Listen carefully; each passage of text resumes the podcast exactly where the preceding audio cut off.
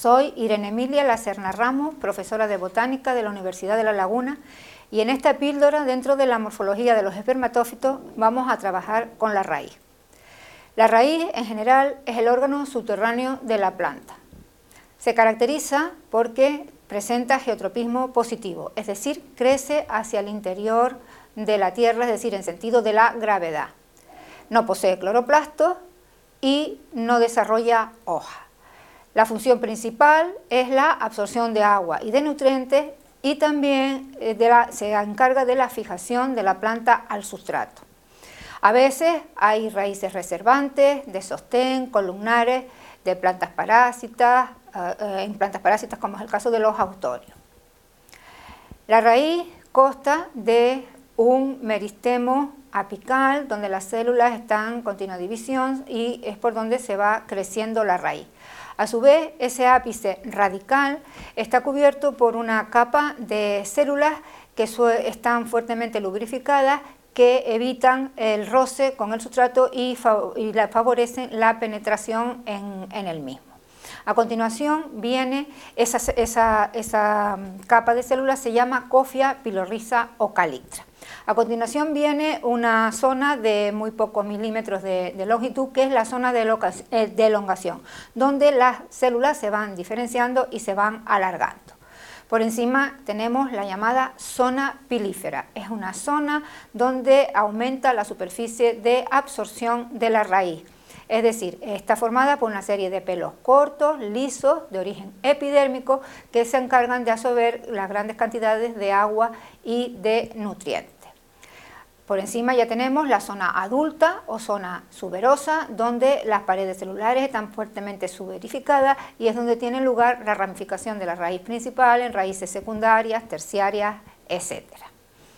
Y ya al final tenemos la zona de, eh, o al principio, mejor dicho, la zona de eh, la zona basal o cuello, que es la zona de transición entre la raíz y el tallo, donde cambia ya la dirección de los haces conductores nos encontramos con, eh, con distintos tipos de raíces. En primer lugar tenemos lo que se llama raíz axonomorfa, pivotante o monopódica, es decir, la raíz embrionaria es la que crece, nunca deja de crecer y queda como eje principal y es a partir de ella donde se desarrollan o se ramifican el resto, las raíces secundarias, terciarias, etc.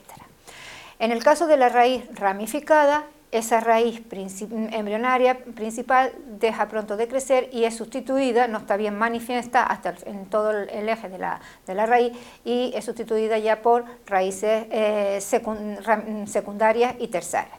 Este es el sistema de, raíces alorrícicos o la alorricia, es donde la raíz principal, la raíz embrionaria, es la que, está la que se desarrolla.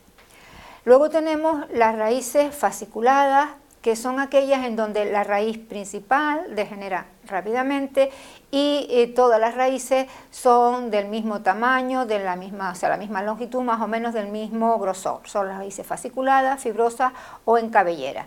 Estas son raíces de tipo homorrícico, ya que son raíces no de origen de la raíz embrionaria, raíz principal, sino de raíces de origen caulinar, de raíces caulógenas.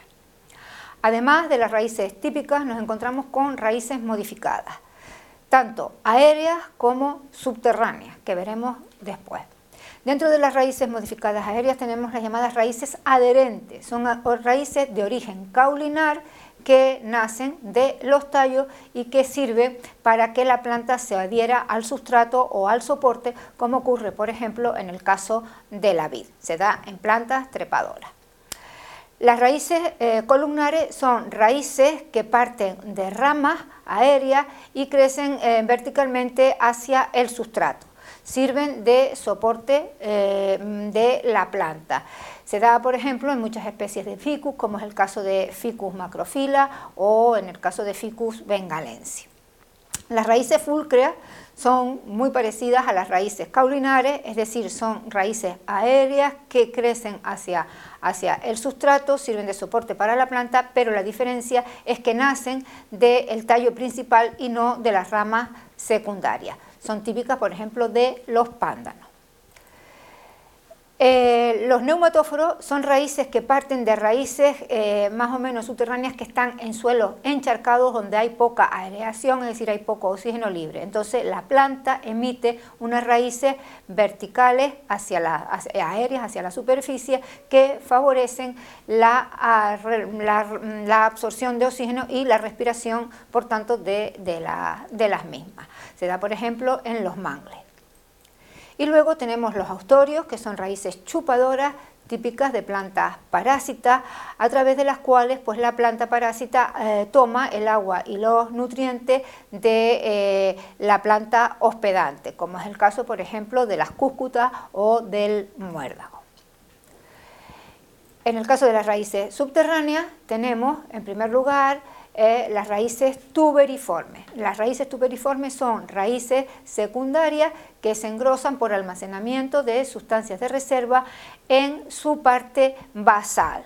Son muy parecidas, eh, como se da por ejemplo en el caso de la dalia.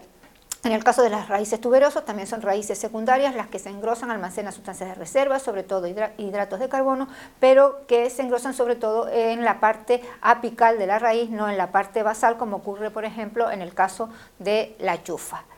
Y luego tenemos las raíces napiformes y cónicas, que son las raíces principales, las que almacenan sustancias de reserva cónicas, como por ejemplo el caso de la zanahoria, y napiformes, son más, no son alargadas como las cónicas, sino son más o menos redondeadas, como ocurre por ejemplo en el caso del, rábano, en el caso de la, de la beterrada o del, eh, del nabo, por poner algunos ejemplos.